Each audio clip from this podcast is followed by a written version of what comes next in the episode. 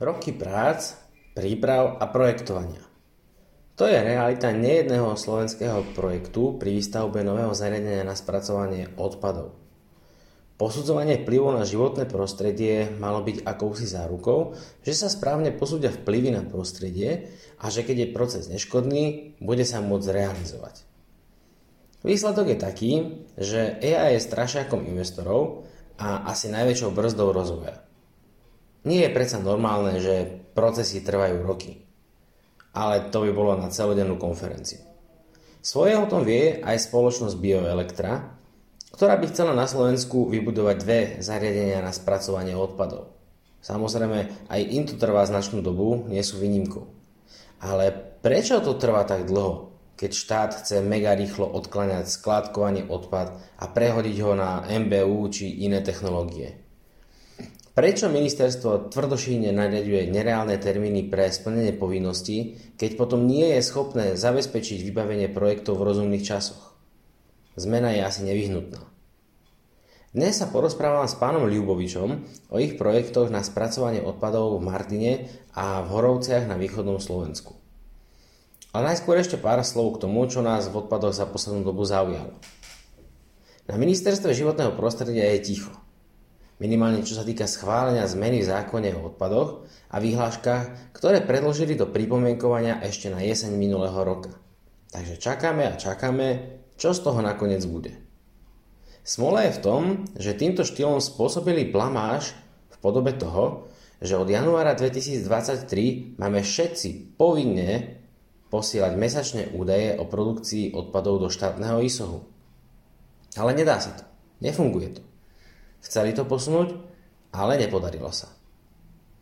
A zverejnená bola aj štúdia o textile na Slovensku. Odporúčam si ju pozrieť, je výborne spracovaná a so zaujímavými, i keď netradičnými závermi a odporúčaniami. Tento podcast vám prináša naša odpadová aplikácia el bodka es ká na jednoduché evidovanie odpadov a správu odpadového hospodárstva. Pán Ljubovič, vítajte, som veľmi rád, že ste prišli do dnešného podcastu. Skúsime sa porozprávať o o vašom projekte, o vašej aktivite na Slovensku, o úprave odpadov. Skúste mi najskôr niečo povedať o vás. Kto ste, čo ste? Možno... Tak v prvom rade ďakujem pekne za pozvanie. Ako ste povedali, moje meno je Leon Ljubovič. Niečo o mne. Tak začal som pôvodne kariéru vo financiách, kde som pracoval pre jednu veľkú banku na, na korporátnom financovaní, následne v medzinárodnej poradenskej spoločnosti. A spoločnosť BioElektra som vlastne stretol na stretnutiach v týchto inštitúciách ako potenciálneho klienta, kde som vlastne tiež bol prítomný na týchto stretnutiach a tam ma zaujala veta, že BioElektra má technológiu, ktorá umožní úplnú zmenu v odpadovom hospodárstve, nakoľko teda umožňuje najväčšiu efektivitu pri získavaní spä, spätne, spätnom získavaní druhotných surovín. A taktiež, že má, má potenciál dostať sa do zoznamu Fortune Global päťsto, čo teda v tom čase mi to tak zarezonovalo, bolo to veľmi zaujímavé. A následne sme ostali v kontakte so spoločnosťou BioElektra, kde teda som prestúpil do spoločnosti a po nejakých dvoch, dva aj niečo rokoch som teda dostal funkciu výkonný riaditeľ. No dobré, a teraz čo je tá super vec BioElektry, ktorá vás tak presvedčila, že by ste začali robiť od financií do odpadov? Tak najviac ma presvedčila tá jej konkurenčná výhoda, čo je vlastne tá technológia Rotosteril, ktorú vyvinula. Je to vlastne aplikovanie párnych autoklav, po ktorých nasleduje inovatívna triediaca linka, vďaka čomu vlastne, ako som povedal, umožňuje získať spätne všetky cenné druhotné suroviny a aj teda má odpoveď pre globálne problémy, ako sú strata biodiverzity, globálne oteplovanie, znečisťovanie životného prostredia a podobne, ktoré sú spôsobené lineárnou ekonomikou, modelom teda vezmi, vyrob, vyhoď prístupom. No dobré, a čo, ako vyzerá tá inovatívna, aby sme si to vedeli predstaviť, lebo však dojdeme za chvíľočku k tomu, že aj nejaké projekty na Slovensku by ste chceli realizovať touto technológiou, že v čom to vlastne spočíva, aby sme si to vedeli predstaviť?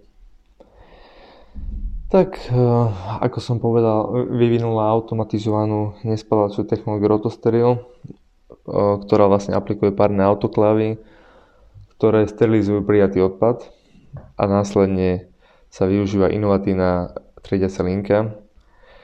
Proces je plne automatizovaný, riadený našim vlastným vyvinutým softverom, ktorý pracuje na báze fuzzy logiky, čo sú vlastne vlastnosti podobné umelej inteligencii, ktorý individuálne posudzuje zloženie každej dávky a prispôsobuje teda podmienky autoklavovania.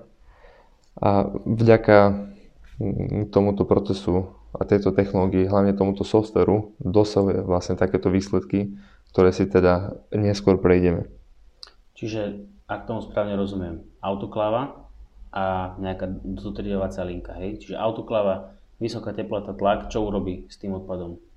Prečo je tam tá autokláva dôležitá, ten Rotosteril, ako sa to nazval? Áno, tá technológia Rotosteril s tým softverom je veľmi dôležitá práve z toho dôvodu, že dochádza v autokláve k procesu rozvlákňovania, vlastne k hydrolytickému rozkladu, respektíve k hydrolytickému rozkladu uhľohydrátov. Taktiež tam dochádza k denaturácii bielkovín. Okrem toho tam dochádza k sterilizácii vstupného odpadu, znamená, čo je najvyššia, najvyšší stupeň usmrtenia všetkých baktérií, vírusov, húb, spor. Následne tam dochádza k redukcii objemu, redukcii vlhkosti, eliminácii zápachu. A vďaka tomuto procesu vlastne nastavujú všetky tieto iné, ktoré som spomenul, a vďaka tomu sa tá biologická zložka z mäsového komunálneho odpadu stabilizuje a respektíve následne ju vieme efektívnejšie oddeliť. Čiže čo, ten odpad nie je vysúšený ešte, on je len teplotou a tým tlakom prebehnutý proces, je tam vlastne asi zabité možno všetko živé, keď to tak zjednoduším, a ďalej to ide na tú inovatívnu linku, hej? A tá je čo? Čo to robí? Tak na tej inovatívnej triediacej linke sú vlastne rôzne separátory, ktoré následne vyseparujú rôzne, rôzne cenné suroviny. Bavíme sa, že výstup z našej technológie zhruba nejakých šesťdesiat až osemdesiat percent ide na materiálové zhodnocovanie. V tomto materiálnom zhodnocovaní tam zhruba polovica je biomasa, z ktorej vieme vyrábať pôvodnú pomocnú látku, organické hnojivo. Vieme z tejto biomasy vyrábať taktiež alternatívne stavebné materiály, ako napríklad nejaké tehly z keramizitu. Následne z tejto biomasy sa taktiež dá vyrábať ekologické obaly. Vieme z nej vyrábať aj teda zelené palivo, ako bioplyn alebo vodík, ale to by už nebolo materiálne zhodnocovanie. Takže z biomasy vieme vyrábať rôzne veci, následne zvyšné veci, čo idú do materiálov zhodnocovania, sú, je tam sklo, ktoré triediaca linka vie oddeliť, vyseparovať na teda farebné alebo bezfarebné číre. Následne vyseparuje kovy železné, neželezné, a taktiež vie separovať rôzne druhy plastov, vlastne čo záleží od nastavenia, od požiadaviek v danej lokalite. Tak spoločnosť BioElektra, ona sa primárne zameriava na spracovanie zmesového komunálneho odpadu, aby teda na výstupe pripravila jednotlivé druhotné suroviny, z ktorých sa potom v druhom kole, v druhom výrobnom procese dá vlastne recyklovať. Mm, nejaký takýto závod funguje? Áno, áno, závod funguje v Poľsku. Tam bol vlastne prvý závod spustený v roku dvetisíctrinásť na kapacitu štyridsať tisíc tón. A závod dosahuje vlastne za týchto desať rokov dosahuje výsledky, že maximálne išlo na skladku v danom roku sedem percent vstupného odpadu. V priemere je výsledok, že na skladku išlo len nejaké štyri percentá. A za posledné dva roky reálne na skládku išlo nula percent vstupného odpadu, lebo všetko sme v nejakej forme zhodnotili. išlo to preč, hej, na, či už na nejaké materiálové, hlavne ako hovoríte, alebo na nejaké energozhodnotenie. Presne tak. Mhm. Takéto závody by ste chceli aj na Slovensku mať. Ak viem správne, opravte mať dva projekty, ste predstavili do posudzovania vplyvov na životné prostredie, jeden v Martine, jeden na východnom Slovensku. Ako to vyzerá? Ako by ste zhodnotili tú situáciu? Áno, správne ste povedali, na Slovensku boli teda v verejnosti predstavené dva projekty, Martin, Horovce. Predstavené z toho dôvodu, že tieto dva projekty sú v procese é í á, a teda v Martine sme dostali súhlasné záverečné stanovisko, v Horovciach ešte stále prebieha proces é í á. Oba projekty sme začali niekde v roku dvetisíc devätnásť, ale tak samotný proces é í á trvá nejakú dobu, obzvlášť pri, pri takejto inovatívnej technológii, ktorá na Slovensku ešte nie je. Tak ale tak sto štyri roky. Plne s vami súhlasím, myslíme si, že mohlo to byť aj kratšie, ale hlavne sa sústredíme na úspešné ukončenie tohto procesu. Mhm, čiže v tom Martine ste dostali už kladné stanovisko z ministerstva? Áno, záverečné stanovisko. Mhm. Aké by to mali byť veľké zariadenia na Slovensku? Tak obe zariadenia plánujeme na sto tisíc tón odpadu, ročná kapacita, ale... Z mesového komunálu, áno? Áno, áno. O, tak v tabuľke, čo dávame k zámeru na é í á proces, je aj presne vyšpecifikované, že ktoré všetko katalógové číslo odpadov vieme prijať, ale pointa je, že každý rok to bude maximálne sto tisíc tón. Mm. Takže uvidíme podľa následne podľa trhových vlastne podmienok, čo konkrétne bude vchádzať. Viem len povedať, že to nebude nebezpečný odpad. A nakoľko naša technológia je dosť flexibilná, čo sa týka vstupného odpadu, ale každý rok to bude sto tisíc tón odpadu v týchto dvoch slovenských mestách a nebude to nebezpečný odpad. Mhm. Musím povedať, že naposledy projekt, ktorý sme spustili, je v Austrálii, v meste West Nowra. Tam sme spustili výstavbu v marci dvetisíc dvadsaťdva a tam je to kapacita stotridsať tisíc tón. Dobre, čiže čo, môžem vám dať nejakú nálepku, že ste tiež nejaké mechanicko-biologické zariadenie, nejaká MBUčka? Alebo sa radíte možno niekde inde? Nie, MBUčka definitívne nie sme, nakoľko teda em bé ú by som povedal, že má určité nároky na vstupný odpad, aj ten výstupný odpad sa bavíme, že materiálové zhodnocovanie je Ni- nižšie, v nižšej percentuálnej miere.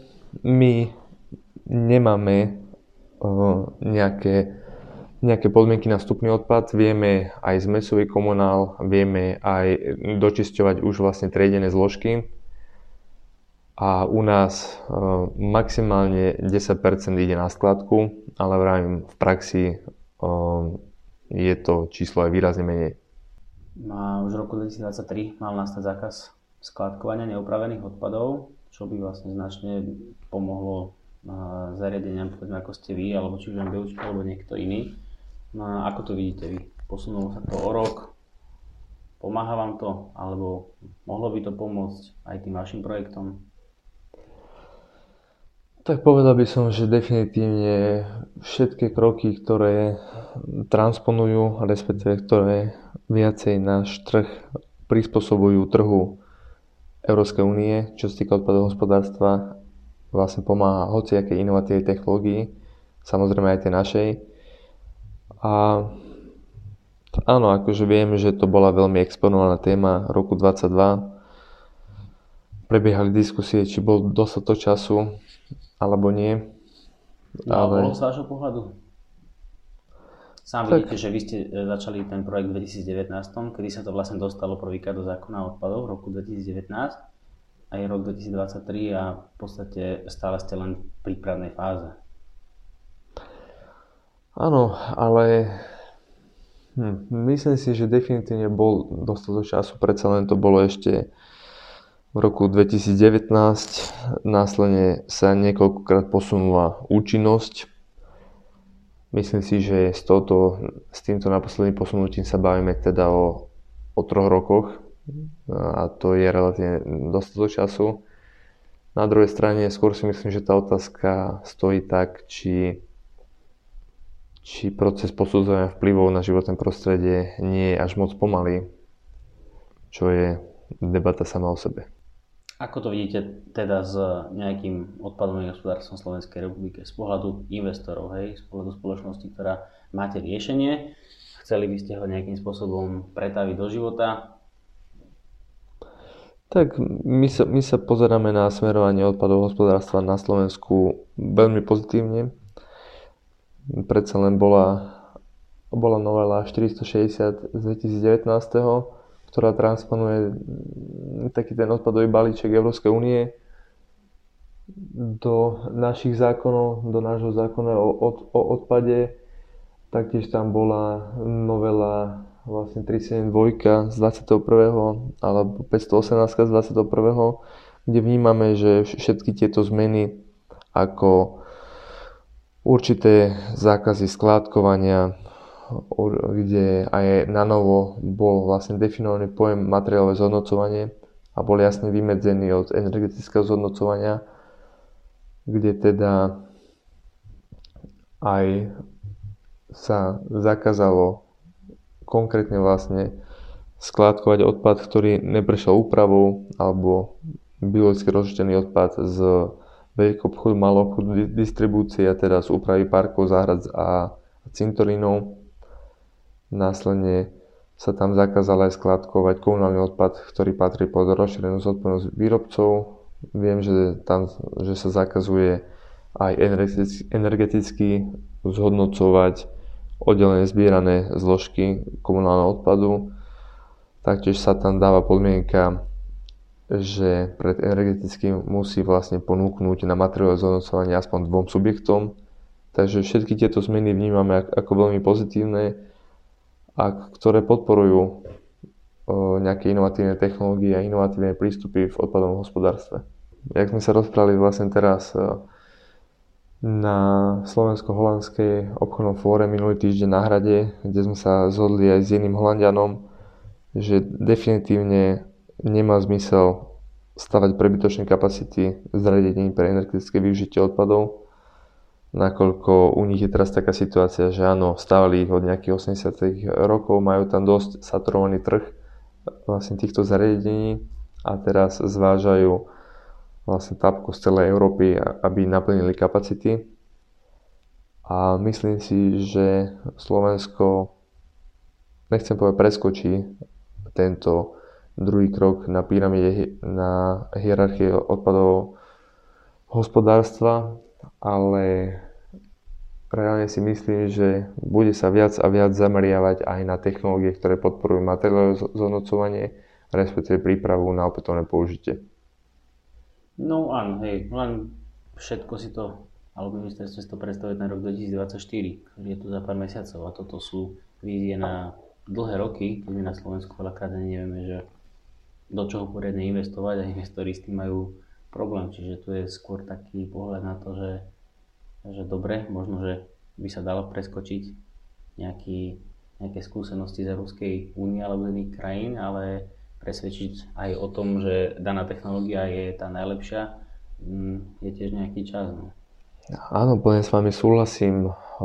Na druhú stranu máme tu rôzne dokumenty ako taxonómia Európskej únie alebo aj re- referenčný dokument o V T B R E F, teda o Best Available Technologies, o, o najlepšie dostupných technológiách, ktoré v nejakej miere aj rámcujú odpovede na, na túto vašu otázku, teda, že čo áno, čo nie. A vaša technológia je považovaná za best? Áno, naša technológia je zaradená v tomto dokumente V T B R E F a autoklavovanie patrí do zoznamu najlepších dostupných technológií. Dobre, skúste mi teda povedať, že aké nejaké možno ciele tej vašej realizácie, alebo ako by ste si dali ciele, keď budú tie vaše uh, projekty stáť na Slovensku, je, či v Martine alebo v tých Horovciach. Um, čo by ste tam chceli možno urobiť? Tak, uh, nakoľko technológia umožňuje najvyššiu mieru materiálov zhodnocovania uh, z mesového komunálneho odpadu, bez ohľadu na to, či bol komunálny odpad triedený pri zdroji alebo nie. Bavíme sa o tom, že samotné budovanie závodu a technológie dokáže spĺňať rôzne ciele v dnešnej doby, ako sú napríklad nakladanie odpadom environmentálne najvhodnejším spôsobom. To, ak sa bavíme v rámci hierarchie, že by sme mali nakladať už, že najlepšie predchádza vzniku, príprava na opätovné použitie materiálov, zhodnocovanie, tak respektive recyklácia, tak samotná technológia umožňuje práve tieto spôsoby nakladania, ako sú recyklácia a príprava na opätovné použitie. Taktiež spĺňame ciele um, podľa cieľov a záväzných limitov odpadového hospodárstva, či už v oblasti komunálnych odpadov, kde to je teda, že od roku dvetisícdvadsaťpäť by sme mali päťdesiatpäť percent vlastne odpadov recyklovať. A taktiež samozrejme aj tie ďalej potom spĺňame, lebo už dnes spĺňame cieľ, ktorý je až od roku dvetisíctridsaťpäť. Čo je teda šesťdesiatpäť percent. No dobré, dali by ste si nejaký teraz záväzok, že naše dva závody budú zhodnocovať odpady na šesťdesiat percent? Definitívne môžeme, vravím, môžeme si dať cieľ, že naše závody hneď po otvorení v teda nejakej dohľadnej dobe a hneď by mohli zhodnocovať šesťdesiatpäť percent, čo je teda podmienka až od roku, respektíve cieľ až do roku dvetisíctridsaťpäť. Taktiež od roku dvetisíctridsaťpäť tam je cieľ, že maximálne desať percent odpadov skládkovať a aj tento cieľ by sme vedeli spĺňať už teraz vďaka našej technológii. Sú tam potom samozrejme aj ciele teda na odpady z obalov. Aj tie, aj tam vieme spĺňať už dnes rôzne ciele. Ďalej vlastne naša technológia aj, aj plní nové povinnosti vyplývajúce zo zákona odpadov, kde teda nejaká predúprava skládkovaním, pred, predúprava odpadov pred skládkovaním a rôzne iné, ktoré teraz za, začnú platiť, či už, či už začali platiť od prvého prvého dvadsaťtri alebo predtým. Taktiež plníme ciele podľa celosvetových trendov,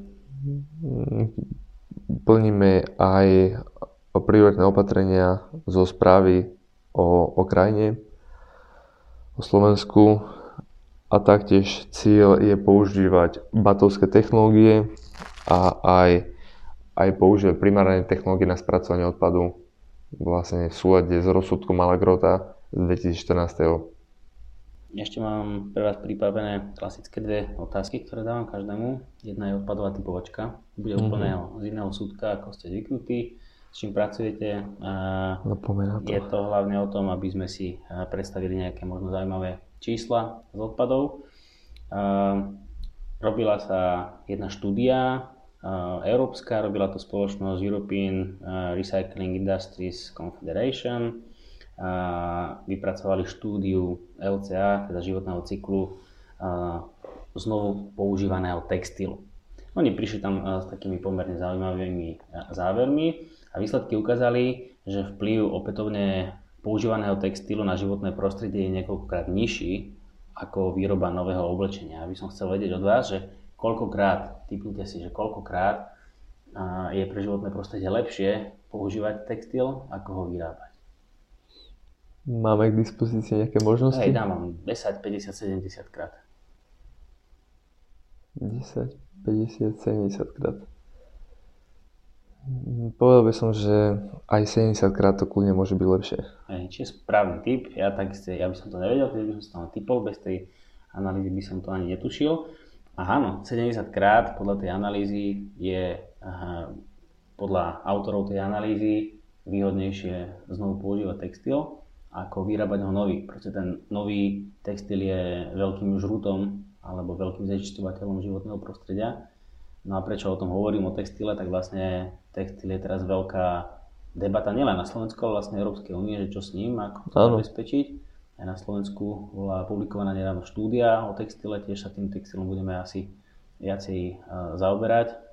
A toto som chcel akože priniesť takýto zaujímavý údaj, že až takéto výrazné úspory sa dajú pri len tom textile, ktorý my nosíme a ktorý dennodenne používame. Áno.